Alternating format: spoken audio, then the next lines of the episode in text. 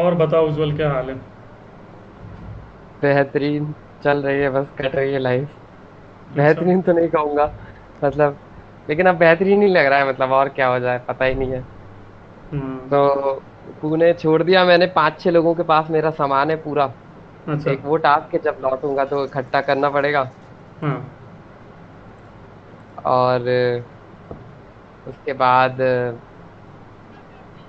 तो आने वाले हो ना finally Pune? Hello, finally Pune आने वाले हो ना, ये पूछ रहा था मैं। पुणे तो आने वाला हूँ, दिवाली मना के आऊँगा, लेकिन सोच रहा हूँ अब मैं, क्योंकि अब हाँ मतलब थोड़ा लंबा ही हो गया है ब्रेक। तो ये वाला तुमने सुना है पॉडकास्ट पहले? इसका फॉर्मेट जनरली ऐसा रहता है कि हम लोग जो कैसे स्टार्ट किया वो सबसे स्टार्ट करते हैं, एंड देन फिर कुछ अच्छा टॉपिक निकल जाए तो हम लोग उसी के बारे में बात करते हैं बेसिकली। ऑल राइट, तो स्टार्ट करो फिर, ये बहुत फॉर्मल लग रहा है बट फिर भी जैसे तुमने स्टैंड अप कॉमेडी तो इनफॉर्मल करते हैं थोड़ा सा। तो मैंने कॉमेडी स्टार्ट किया समवेयर अराउंड अक्टूबर में, मैंने प्लान बनाया था 2016 में। अच्छा। तो हाँ, उसके बाद मैंने एक वीडियो उनका देखा था, मैंने कॉलेज वॉलेज लेवल पे मिमिक्री वगैरह किया हुआ था पहले मतलब। अच्छा। ये सब मुझे शौक, स्टैंड अप ऐसे स्टैंड अप नहीं किया था, बट कॉलेज में जब मैं था तो मिमिक्री या एक्टिंग वगैरह मैं करता रहता था, थिएटर वगैरह किया था मैंने पहले। तो उसके बाद मैंने अक्टूबर में एक बार पुणे में जब मैं था तब मैंने एक उनका वीडियो देखा था मंदार का, वो पुणे वाला एक कुछ था ना कि वड़ा पाव के ऊपर था कुछ। हाँ, अपना रिप्ले में शूट था वो, रिप्ले में शूट। हाँ, तो वो मेरे को उससे लगा कि हाँ शायद पुणे में भी कुछ माहौल है, तो मैंने उनको मैसेज किया तो उन्होंने बताया कि ऐसा ओपन माइक करके चीजें होती हैं, तो वो करो। फिर मैंने गूगल किया ओपन माइक क्या होता है ये वो। तो उसके बाद मैंने एक ओपन माइक उनका ऑर्गेनाइज हुआ था एक, वो किया था पहला।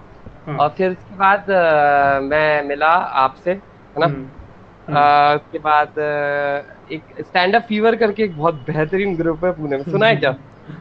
मैंने सुना है नाम, काफी बार सुना है। अरे वो बहुत सही है यार, बहुत सही है। तो वो मेरे कुछ दोस्त लोग हैं वो चाहते हैं साहिल है तो और आकाश गौरव सिंह, तो उन लोगों से मुलाकात हुई। फिर उन लोगों ने स्टैंड अप के इवेंट्स करवाते थे फ्रीक्वेंट, कॉमेडी वॉर्स करके एक सीरीज था उसका। ऑलमोस्ट मेरे हिसाब से शायद 50 आ चुके उसके, है ना ओपन माइक्स। हां 50 कर लिए थे हम लोगों ने उस टाइम पे, ज्यादा करते थे जब ज्यादा नहीं होता था तब। उस टाइम पे बहुत बहुत मजा भी आता था, कॉम्पिटिशंस होते थे उस टाइम पे। तो मैंने स्टैंड अप फीवर के भी बहुत सारे किया आपके बेसिकली।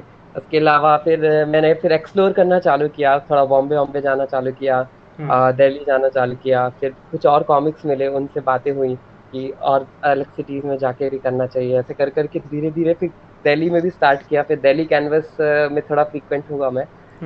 जब भी घर जाता था भोपाल तो मैं 1-2 दिन एक्स्ट्रा दिल्ली होके आता था, वहाँ पे स्पॉट्स वगैरह कर लेता था, 4 मिनट का स्पॉट, 5 मिनट का स्पॉट ऐसे। फिर धीरे धीरे और अच्छा सब कुछ चलता गया। तो फिर वो कैनवस में लाफ्टर लॉन्च पैड और फ्रेश फेसेज ये वाले शो सब हुए। और उसके बाद बस बेस्टिन वगैरह का उम्मीद में बैठा था मैं और कैनवस बंद हो गया। सबका यही कटा है। तो तुम्हारा कैनवस का एक्सपीरियंस कैसा था? जनरली लोगों को कैनवस एक बहुत होली जगह लगता है, और मेरे लिए भी पर्सनली मैंने जब वहाँ पे परफॉर्म किया था तो बहुत सही एक्सपीरियंस था। मे बी जो पुराने कॉमिक्स है उनके लिए इतनी बड़ी डील नहीं है वो, बट जिन्होंने थोड़ा लेट स्टार्ट किया था उनके लिए वो एक बहुत सही स्टेज था, और वहाँ पे परफॉर्म करना was a next level experience, because लोग जिस तरह से रेडी रहते थे तुम्हें सुनने के लिए एंड ऑल दैट।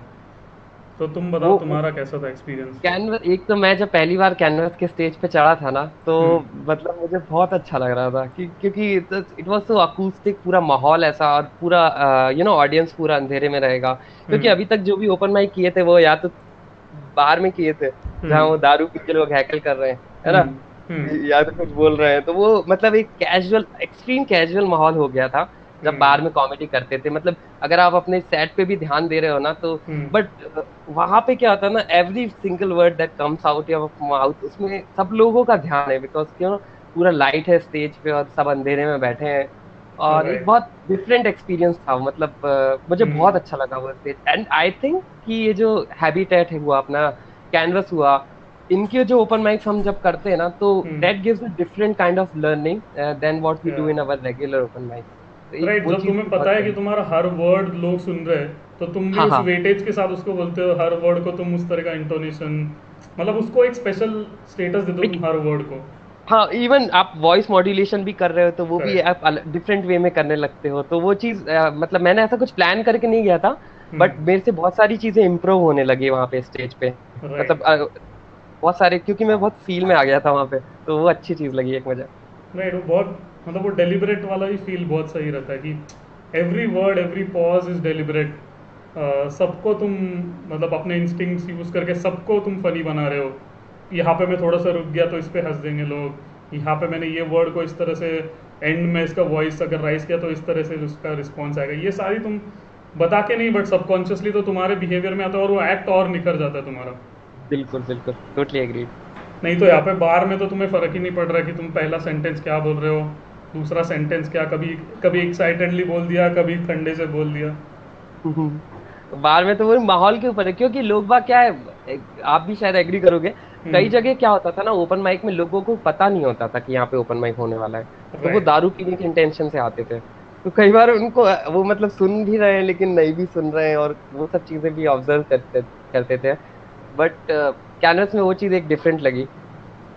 हाँ, कि वहाँ दारू के साथ साथ कॉमेडी भी देखने आ रहे लोग। हाँ, दारू के साथ भी कॉमेडी हो रही है, लेकिन मतलब कॉमेडी को इक्वल वेटेज दिया जा रहा है दारू, ऐसा नहीं कि मतलब वहाँ पे मेन दारू ही है, मतलब सुनने का जो अच्छा लगा तो उसके बाद जो बंदी बैठी है बस उसको दारू पिलाने लाए हम टिंडर पे, बस ये हमारा ऑब्जेक्टिव है, तो वो ज़्यादा रहता है बार में। शुरू में तो और भी मुश्किल था, जब लोगों को पता ही नहीं था ना साला स्टैंड अप क्या है, तब तो लोग ऐसा लगते थे कि कौन चूती आ गए ये मेरी शाम खराब करने। अब तो फिर भी लोगों को वीडियो देख के पता है कि क्या होता है स्टैंड अप। बिल्कुल बिल्कुल, मतलब 2016 में मतलब जब स्टार्ट हुए थे ना आप स्टैंड अप फीवर के, जब ऑर्गेनाइज इनिशियली बहुत होते थे वहाँ पे तब, तब उस टाइम पे भी लोगों को थोड़ा सा कम नॉलेज था स्टैंड अप, लेकिन अभी तो ऑलमोस्ट मेरे हिसाब से बड़े सिटीज में तो सबको पता है कि क्या है, तो उस हिसाब से आप माहौल भी बनने लगा है। करेक्ट, थोड़ा सा मैं ये सेटअप कर रहा हूँ। हाँ, अभी तो थोड़ा चेंज हो चुका है, लोगों को काफ़ी पता है, लोगों का देखने का नज़रिया भी चेंज हो गया काफ़ी इस पर, तो अभी अच्छा लगता है और बेटर है थोड़ा सा अपॉर्चुनिटीज़ के टर्म्स में देखा जाए तो। एनी टाइम क्योंकि अब ओपन माइक्स भी बढ़ गए, ज़्यादा होने लगे और हर शहर में होने लगे, इंदौर में भी होने लगे, जैसे मैंने इंदौर में कनेक्ट किया था इन लोगों से, अंश वगैरह, बिट्स ऑफ मिस्चीफ करके इन लोगों का ग्रुप है, तो इनके साथ काफ़ी शोज़ किए, कॉलेज शोज़ किए, ओपन माइक्स भी किए, तो अभी मतलब ये छोटे शहरों में भी ग्रो होने लगा है सीन, और बड़े शहरों में तो फ्रीक्वेंसी बहुत बढ़ गई है, लेकिन अभी भी कंपेयर टू बॉम्बे थोड़ा कम ही है, बट माहौल तो फिर भी बनने लगा है अभी काफ़ी। हाँ, बट मुझे कभी कभी एमपी के लोगों के मतलब कॉमिक्स के मैसेज आते हैं, मे बी वो जो स्टार्ट करने वाले होते हैं उस टाइप के, कि ये कहाँ पे करूँ मैं, हमारे यहाँ पे ज़्यादा नहीं है कुछ, मैं क्या मुंबई आना चाहिए क्या, तो ऐसे लोगों को पता नहीं फिर क्या बताऊँ मैं। तुम्हारा कोई इंदौर का कोई कॉमेडी ग्रुप है क्या जो इंदौर का कॉमेडी ग्रुप है? हाँ, तो लाइट चली गई। सारी आज ही खराब होने वाली। कोई नहीं, मैं बाहर आता हूँ, छत पे आता हूँ। तो इंदौर का एक कॉमेडी ग्रुप है, उसका नाम है बिट्स ऑफ मिस्चीफ, तो अंश भावसार चलाता है उसको। अच्छा, हाँ, तो अच्छा ग्रुप है वो, और काफी ओपन माइक करते हैं, मतलब वीक में 2-3 तो करते ही हैं, और अभी कोरोना के टाइम में उन्होंने लास्ट वीक से शुरू कर दिया लाइव 15। तुम्हारा ये हिल रहा है थोड़ा सा उज्जवल, नेट चला गया है शायद तुम्हारा।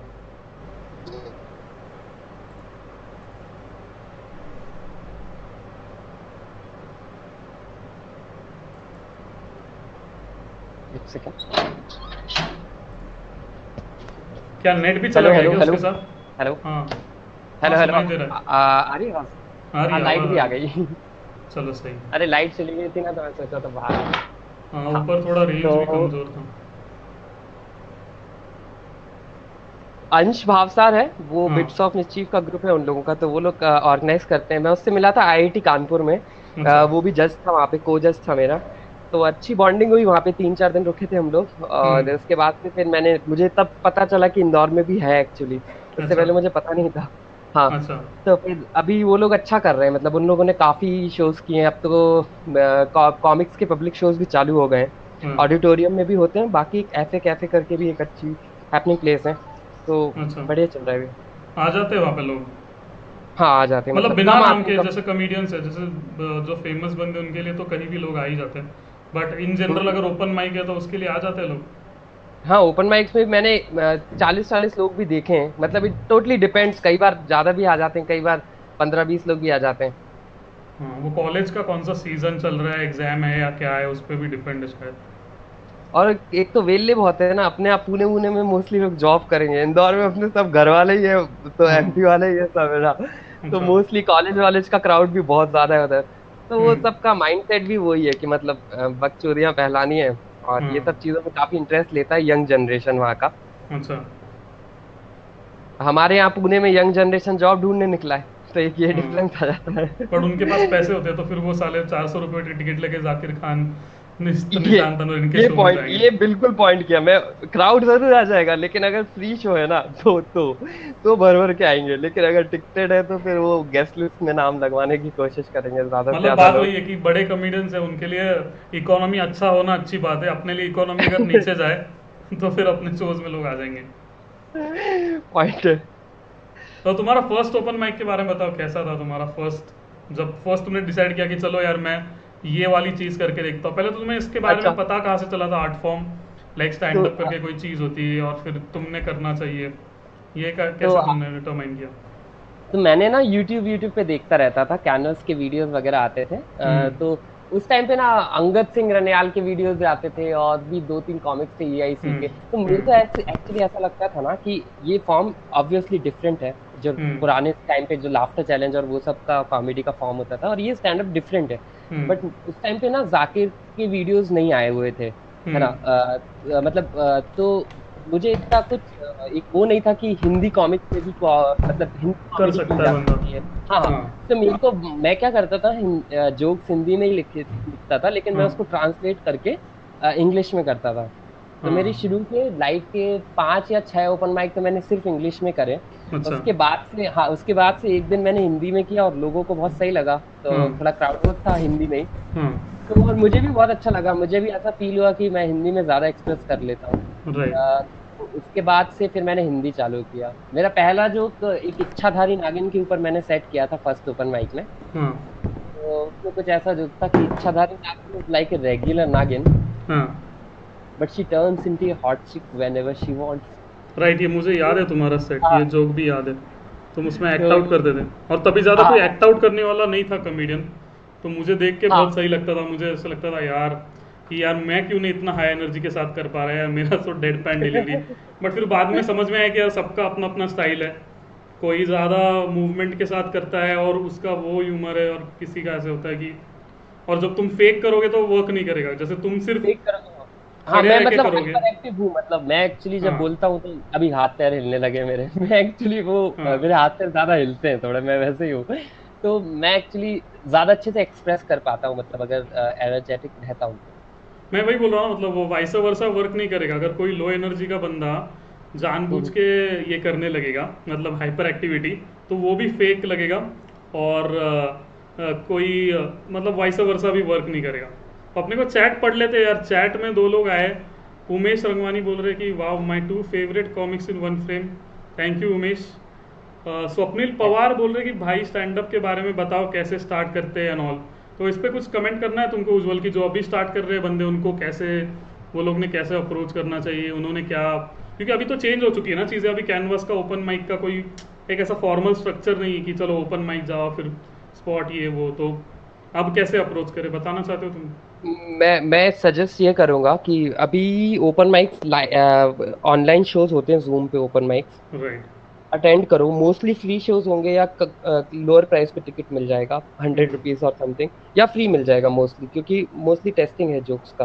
तो ओपन माइक्स अटेंड करो और उसमें होस्ट से बात करो शो के बाद, होस्ट से बोलो कि I want to talk to you, या फिर शो में ही बात कर लेना ओपन माइक के एंड में, आफ्टर ऑल द परफॉर्मेंसेस। ऐसे बीच में मत बोलने लगना कि मुझे भी करना, ऐसे हैकल करके मत करना। शो खत्म हो जाए तो उसके बाद होस्ट से कॉन्टैक्ट बढ़ाओ, थोड़ी नेटवर्किंग करो, और जितने भी ऑनलाइन ओपन माइक्स होते हैं ना, इनको अटेंड करना चालू करो, और अगर भगवान ने चाहा और कोरोना हट गया तो दोबारा स्टेज पे जाके ओपन माइक करने मिलेगा फिर, तो वहाँ से प्रोग्रेस। ओपन माइक मेरा ये मानना है ना साहिल कि get on the stage to get better in getting on the stage.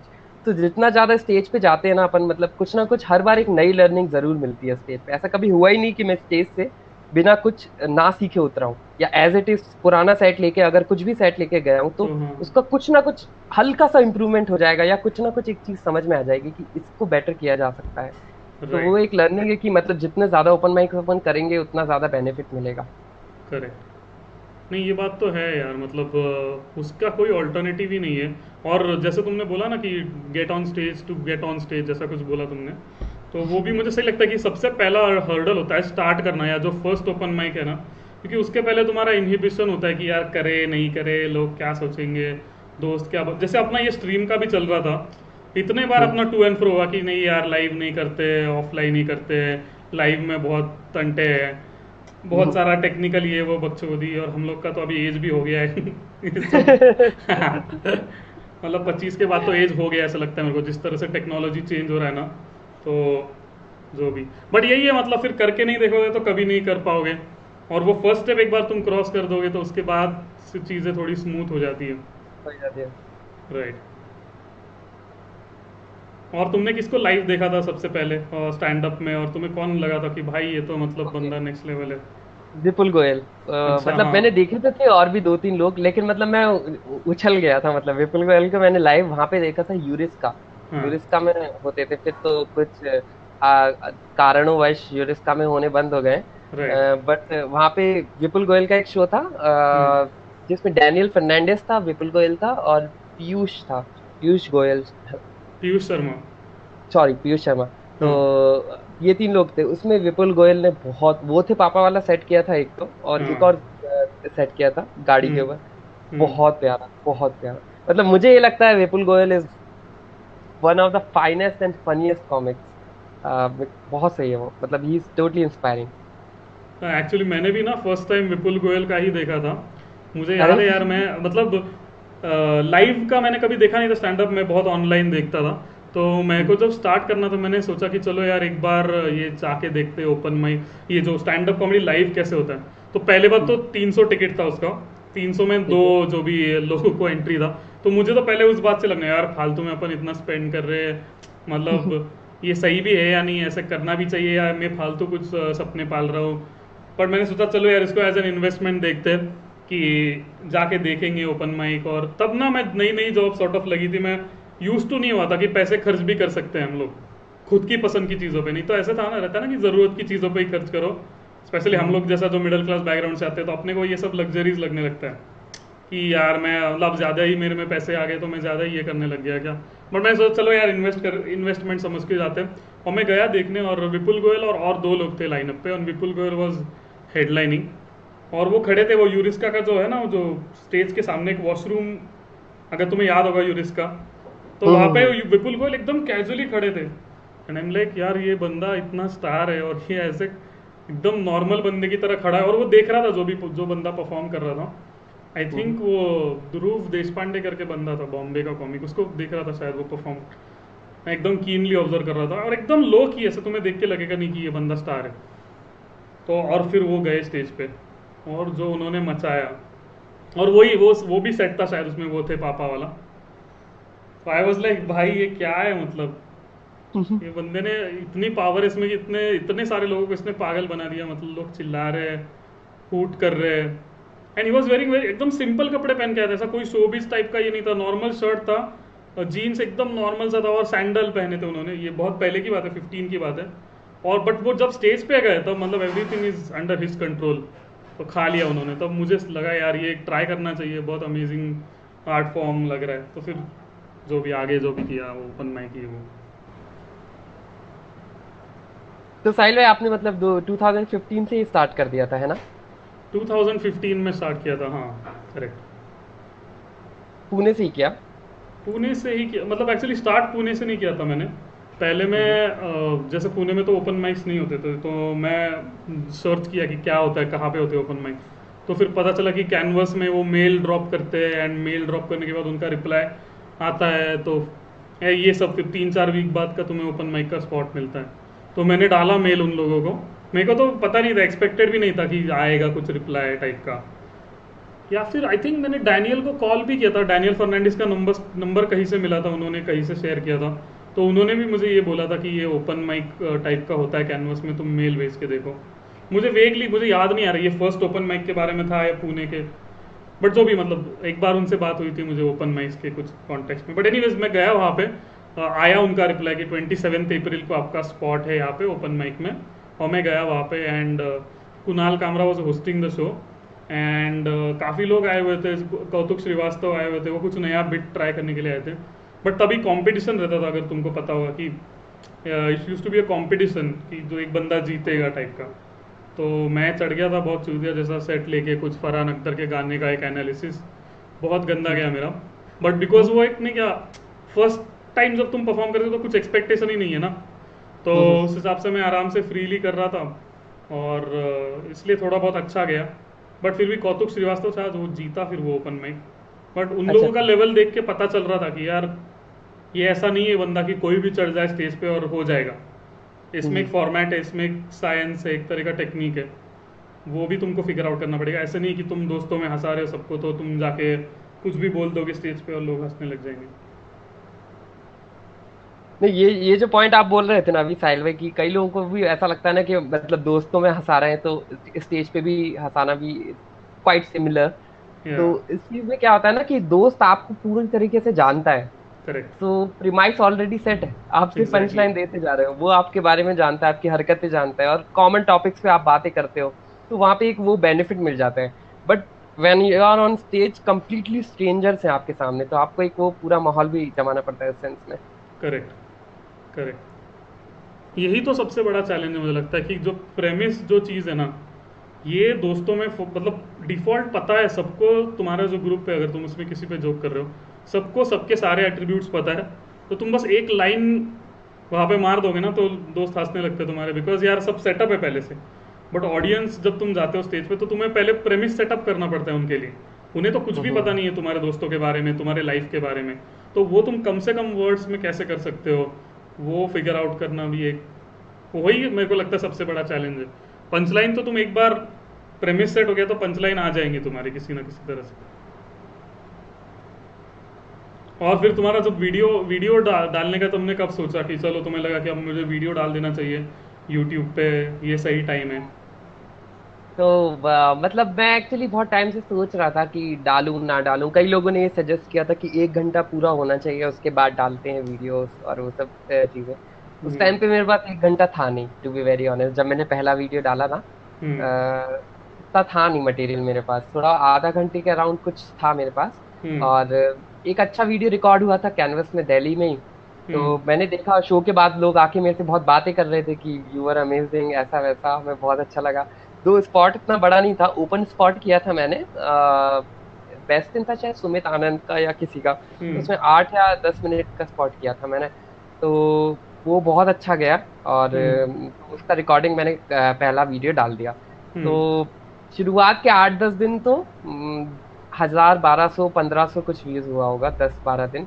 तो फिर मैंने उम्मीदें थी छोड़ दी, मैंने बोला अरे उतार दूंगा यार, जॉब में ध्यान देने का टाइम आ गया, धीरे से इस वीडियो को प्राइवेट कर देंगे, किसी को पता नहीं चलेगा। तो मेरा वो प्लान था, मेरा अरे बेइज्जती हो रही है ना, मतलब मैंने एक्सपेक्टेशन मेरे को 1 लाख की तो थी, मतलब ज्यादा नहीं कहूंगा मतलब, लेकिन 1 लाख तो व्यूज चाहिए ही चाहिए, क्योंकि इतना तो खर्चा ही हो गया था ना मेरा वीडियो बनाने में। और थोड़ा इज्जत का भी बात हो जाती है ना कि मैंने इस बारे में मैंने भी एक्चुअली ना वीडियो डालते वक्त फर्स्ट वीडियो डाल दूँ, यही सोचा था कि कुछ भी हो जाए 1 लाख हो जाए ताकि बोलने में शर्म ना आए कि 1 लाख तो है भाई, कोई कॉर्पोरेट में इंक्वायरी आ रहा है तो इतना बोल सके कि 1 लाख व्यूज है मैडम, वो अच्छा नंबर लगता है थोड़ा सुनने में। हाँ बिल्कुल बिल्कुल।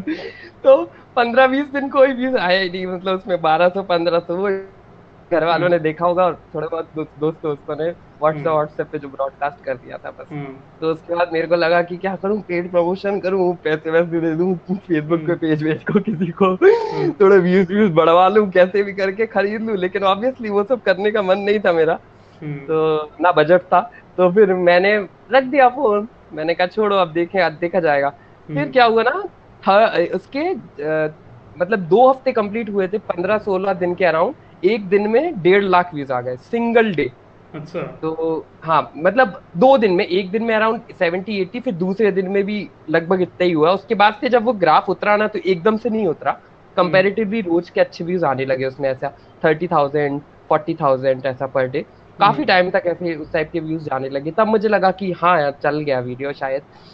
फिर मैंने ये सब एनालिटिक्स वगैरह चेक करने देखे तो भोपाल इंदौर से काफी शेयर होने लगा, वो दिल्ली से भी बहुत शेयर हुआ, पुणे से भी हुआ, तो फिर वो धीरे धीरे बढ़ा। फिर मैंने दूसरा वीडियो ये वाला डाला था एकता भोपाली, तो वो बहुत चला, वो तो इंस्टेंटली चला था और भोपाल में मैसेज आने लगे थे।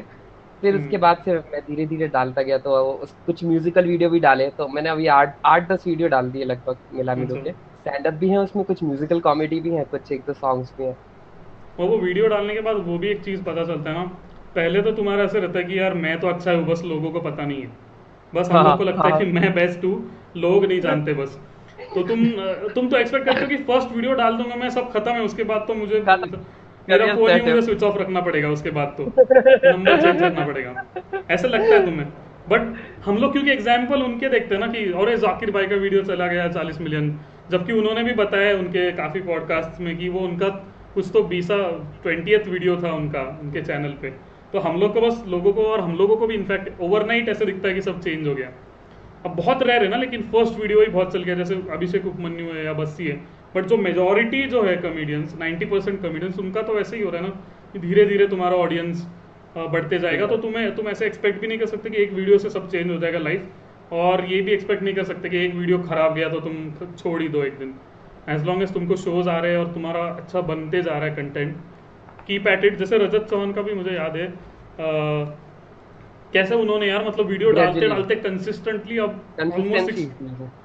ऑलमोस्ट 600K अभी उनका सब्सक्राइबर्स हो चुका है यूट्यूब पे, एंड शोज भी काफ़ी सेल आउट कर रहे हैं। He is the perfect example कि वो भी एक अप्रोच है और उससे भी जाते हैं फिर। या फिर आकाश मेहता है, उसका भी सेम है ट्रेजेक्ट्री। तो आगे तुम कब सोच रहे हो डालने का भी वीडियो है? एक साइल भाई अभी ना रिकॉर्डिंग का इशू है मेन, तो वही कि नए वीडियोस कैसे रिकॉर्ड करूँ। अब सोच रहा हूँ घर से ही करना चालू कर दूँ, क्योंकि मुझे ना वो हैबिट है मतलब ऑडियंस के साथ ही रिकॉर्ड करने की। तो वो वाला था कि मतलब कैसे करना है। एक टेडेक्स वीडियो है सिम्बायोसिस में शूट किया था, तो वो मैं सोच रहा था कि अराउंड एडिट करके वो डाल दूंगा। तो थोड़ा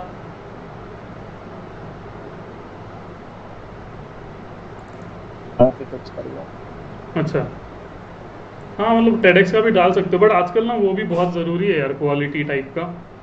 तुम्हारा जो प्रोडक्शन क्वालिटी है वो भी बहुत मैटर करता है। अगर तुम ऐसे कहीं से भी शूट करके डाल दोगे तो लोगों के दिमाग में एक साइकोलॉजिकल वो हो जाता है कि अरे यार ये तो ठीक होगा, मतलब उतना रिटेंशन नहीं रहता ऑडियंस का। अगर तुम बजाय तुम हैबिटेट से डाल रहे हो या कैनवस से डाल रहे हो, कैनवस तो बंद हो गया अभी।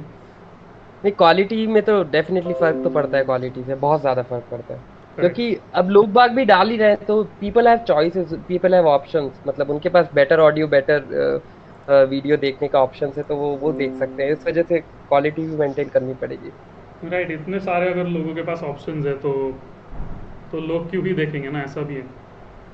लोग हल्की क्वालिटी का क्यों देखेंगे अगर उनको जोक्स भी अच्छे मिल रहे हैं और क्वालिटी भी, प्रोडक्शन क्वालिटी भी अच्छा मिल रहा है। अगर उनको स्ट्रगल करना पड़ रहा है तो वो माइक सुनने में या ऑडियो सुनने में, तो वो क्यों करेंगे वैसा।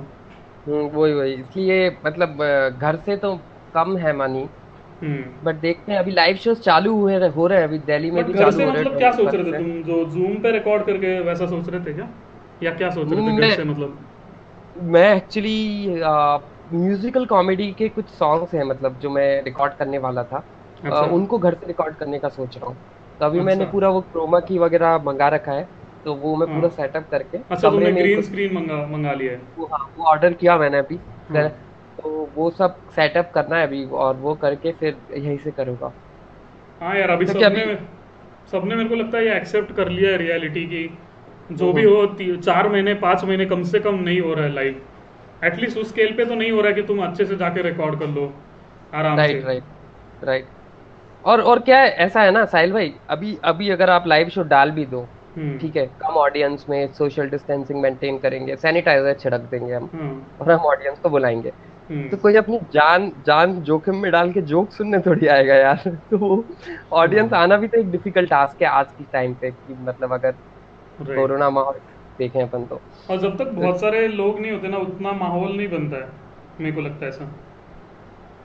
एटलीस्ट मतलब होने चाहिए 40-50 लोग हों, आप पूरा एक क्रिएट हो, हाँ सही बात है। तो वही मैं भी सोच रहा हूँ यार एक ग्रीन स्क्रीन इनका कुछ कर लूँ। ये रिंग लाइट तो मंगा ली है मैंने बट वो छुपा के रखूंगा मैं, मेरे चश्मे पे आ गई होगी अभी। मैं पूछने वाला था जस्ट साहिल भाई कि टिकटॉक विकटॉक तो नहीं बनाने लगे। वही मुझे इसी बात का डर है कि लोग मुझे टिकटॉकर ना समझ ले। जोक है वैसे ये, मुझे टिकटॉकर से कोई प्रॉब्लम नहीं है, मुझे लगता है वो लोग भी कर रहे हैं अपना काम। और पता नहीं तुम्हारा क्या स्टांस है, लोग मेरे को लगता है अनफेयरली थोड़ा जजमेंटल हो जाते हैं टिकटॉकर्स के बारे में। मेरा एक्चुअली बताऊं मतलब मजाक के हिसाब से ठीक है बट मेरे को ऐसा लगता है जिसको जो करना है करे। Exactly. क्या मतलब है ना, उनको अच्छा लग रहा है तो करने दो। एट द एंड ये मैटर करता है कि आप खुश हो, है ना। तो वही स्टैंड अप का है। जब भी मेरे को कभी ऐसा लगता है ना कि if shall I quit my job and do stand up full time, और मेरा जॉब बहुत अच्छा चल रहा है, अच्छा पे है, मैं जॉब के साथ ही करता रहा हूँ, ये सब चीजें सोचता रहता हूँ। तो मेरे को एक ही चीज फील होती है कि स्टैंड अप करने का मेरा ऑब्जेक्टिव ये है कि मुझे अच्छा लगता है करना, लोगों को हंसाना पसंद है, मस्ती मजाक करना पसंद है, मैं इसीलिए करता हूँ और इसी इंटेंट से मैं करता रहूंगा। तो वही टिकटॉकर्स अगर उनको अच्छा लग रहा है वैसा मतलब करना तो अच्छी चीज है। बट कुछ कुछ लोग ना बहुत ज्यादा क्रिंजी हो जाते हैं, मतलब बहुत ही ज्यादा, तो वो थोड़ा सा हंसी ज्यादा आता है उसमें। बट तुमको नहीं लगता कि ये जो क्रिंजी वर्सेस नॉन क्रिंजी है वो अपना टेस्ट का सवाल है? लाइक किसी बंदे को कोई चीज एग्जैक्टली कोई चीज क्रिंजी लग सकती है जो तुम्हें लग सकता है बहुत एंटरटेनिंग है। हाँ किसी किसी को पसंद है, वो सब्जेक्टिव है। जैसे हमारी इंडस्ट्री में ट्रेंड है कि कपिल शर्मा बहुत लुक डाउन करते हैं लोग, है ना, कि वो किस तरह का ह्यूमर है। अब कुछ चीजें ऑब्जेक्शनेबल है उसमें, जैसे लड़कियों को बारे में जैसे बनाते वो, या मोटे लोगों के ऊपर हंस देंगे जोर जोर से, ये चीजें एक है कुछ कुछ। बट जस्ट वो बोरिंग है इससे लोगों को लगता है। बट अगर वो सच में उतना बोरिंग होता तो क्या उसको इतना बड़ा ऑडियंस होता?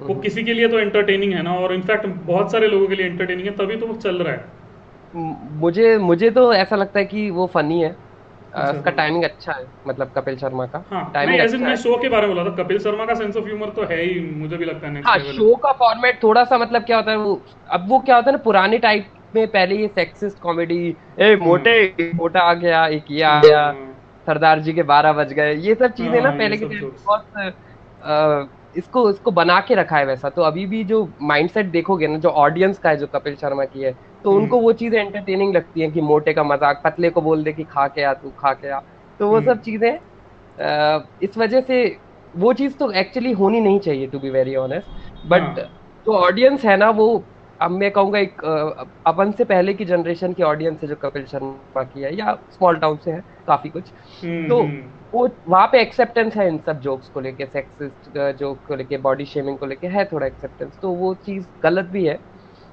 लेकिन बाकी कॉमिक टाइमिंग अच्छी है वैसे कपिल की, वो चीज़ कहूँगा मैं। नहीं, आपका क्या ख्याल है? नहीं, मुझे लगता है ये वाला जो तुम बोल रहे हो ना ये सही है, कि ये जो बॉडी शेमिंग जो करते हैं और इस टाइप का ह्यूमर जो करते हैं वो थोड़ा सा मुझे भी पसंद नहीं है, बिकॉज वो मतलब किसी के ऐसी चीज़ का तुम मजाक उड़ा रहे हो जो वो चेंज नहीं कर सकता है, या जैसे हम लोग कलर का ऊपर मजाक उड़ा देते हैं उसमें, वो सब मुझे सही नहीं लगता। बट वो जो एक एक्यूजेशन है कि यार ये बोरिंग है यार, क्या चूतिया जैसा डम कंटेंट है, तो ये डम वाला, डम वर्सेस स्मार्ट वाला डिबेट मुझे समझ में नहीं आता, बिकॉज वो टेस्ट का मैटर है यार। मेरे मॉम डैड अगर 50-60 साल के हैं, उन्होंने उस तरह का ह्यूमर है, उनका एक अपना कल्चर था, वो ग्रो अप होते उन्होंने एक टाइप का ह्यूमर पसंद है उनको, मतलब बच्चा गिर गया अगर केले के ऊपर से फिसल के, अगर उनको उस बात पे हंसी आ रही तो हम लोग डिनाई थोड़ी कर सकते हैं वो चीज़। हो सकता है कि 20 साल बाद तुम जो जोक्स कर रहे हो, मैं जो जोक्स कर रहा हूँ, वो आगे के जनरेशन को लगे कि यार क्रिंजी जोक्स है यार bro, it's so cringy what these guys are doing and they are making fun of ID people and all. हो सकता है ना यार, ये तो बिल्कुल बिल्कुल बिल्कुल और होगा ही। मेरे को तो लगता है कि मतलब ह्यूमर भी इवॉल्व हो रहा है काफी टाइम से, पुराने टाइम से, पहले सिर्फ स्लैपस्टिक था, फिर धीरे धीरे सब कुछ बहुत इवॉल्व हुआ है ह्यूमर, तो आगे जाके भी this is not the end. मेरे को भी लगता है कि कुछ अलग ही टाइप का कॉमेडी शायद होने लगे मे बी, और ये सब फॉर्म भी पिछड़ जाए। लेकिन मेरे को ऐसा लगता है उस टाइम में अभी काफी टाइम आएगा, मतलब हमारे जीते जी तो मतलब 10-20 साल तो लगेंगे, और उसमें अभी फॉर्म को पूरा चेंज होने में एंटायरली। ऑलरेडी तुम्हारा एज कितना है वैसे, अगर तुम बताना चाहते हो? मुझे पता नहीं लाइफ स्टाइल में पूछना चाहिए नहीं। अरे यार मेरी शादी की उम्र हो गई है बस, और 30 का होने वाला हूँ मैं। अच्छा। हाँ, 29 का होता हूँ। तो मेरा एक्चुअली पूछने का ये रीज़न था कि मेरी कोई बहन वहन है नहीं ऐसे जो कि शादी की है। मेरा रीज़न ये था पूछने का कि ये मुझे बहुत सारी चीजें अभी जो है ना जो कंटेम्प्रेरी ट्रेंड में ना समझने में मुझे मुश्किल हो जाता है। जैसे विनोद नाम का कोई चीज आ जाता है तो मुझे 10 दिन बाद पता चलता है बेंचोद विनोद क्या है और इतना सब लोग विनोद विनोद क्यों कर रहे हैं। नहीं ये चीज तो है, मतलब मेरे को भी ऐसा लगता है ना कि हाँ यार मतलब अब हम टीनेजर तो नहीं रहे, मतलब अब नहीं रहे 100%। टीनेजर को देख के ना थोड़ा सा मतलब ऐसा लगता है कि चपाटा मारो, मतलब थोड़ा बुढ़ापो वाली फीलिंग आने लगती है। मेरे को लगता है जेलसी है, मुझे खुद को भी ये लगता है, चपेट वाला नहीं लगता बट मुझे जेलसी तो लगती है, बेंचोद कैसे मजा कर रहे हैं लोग, इसको कोई टेंशन नहीं इनकम का इसका उसका नहीं। बट ये विनोद वाला जैसे मुझे समझा नहीं था तो मैंने बहुत कोशिश की, चलो यार हम लोग कॉमिक है, हम लोग को जो नब्ज है जो पल्स है कंट्री की वो पता होनी चाहिए तभी तो तुम्हारा ह्यूमर रेलेवेंट रहेगा। तो चलो मैंने ढूंढा है तो विनोद पता चल गया मुझे, तो चलो मुझे लगा ठीक है हम उतने भी बूढ़े नहीं है। फिर ये रसोड़े वाला चीज आ गया और रसोड़े वाला भी मैंने पता कर लिया इधर उधर देखे, वो तो मुझे अच्छा भी लगा, काफी फनी लगा। बट फिर ये जो ओपी वाला चीज जो चल रहा है, ये ओपी वो OP, mobile OP, late OP, समझा ओपी, नहीं समझा ओपी, ये मुझे नहीं समझ रहा है। मतलब जितना चाहे मैंने ट्राई कर लिया है। कमेंट में भी आजकल ये आने लगे, अरे किलर ओपी। हाँ सब कुछ ओपी भाई। उस दिन निशान तनवर का देख रहा था मैं स्ट्रीम, तो वो लोग एक बंदे ने कमेंट कर दिया लेट ओपी, क्योंकि वो लेट था तो तब मुझे समझ में आ गया कि अब हमारी हो चुकी है उम्र।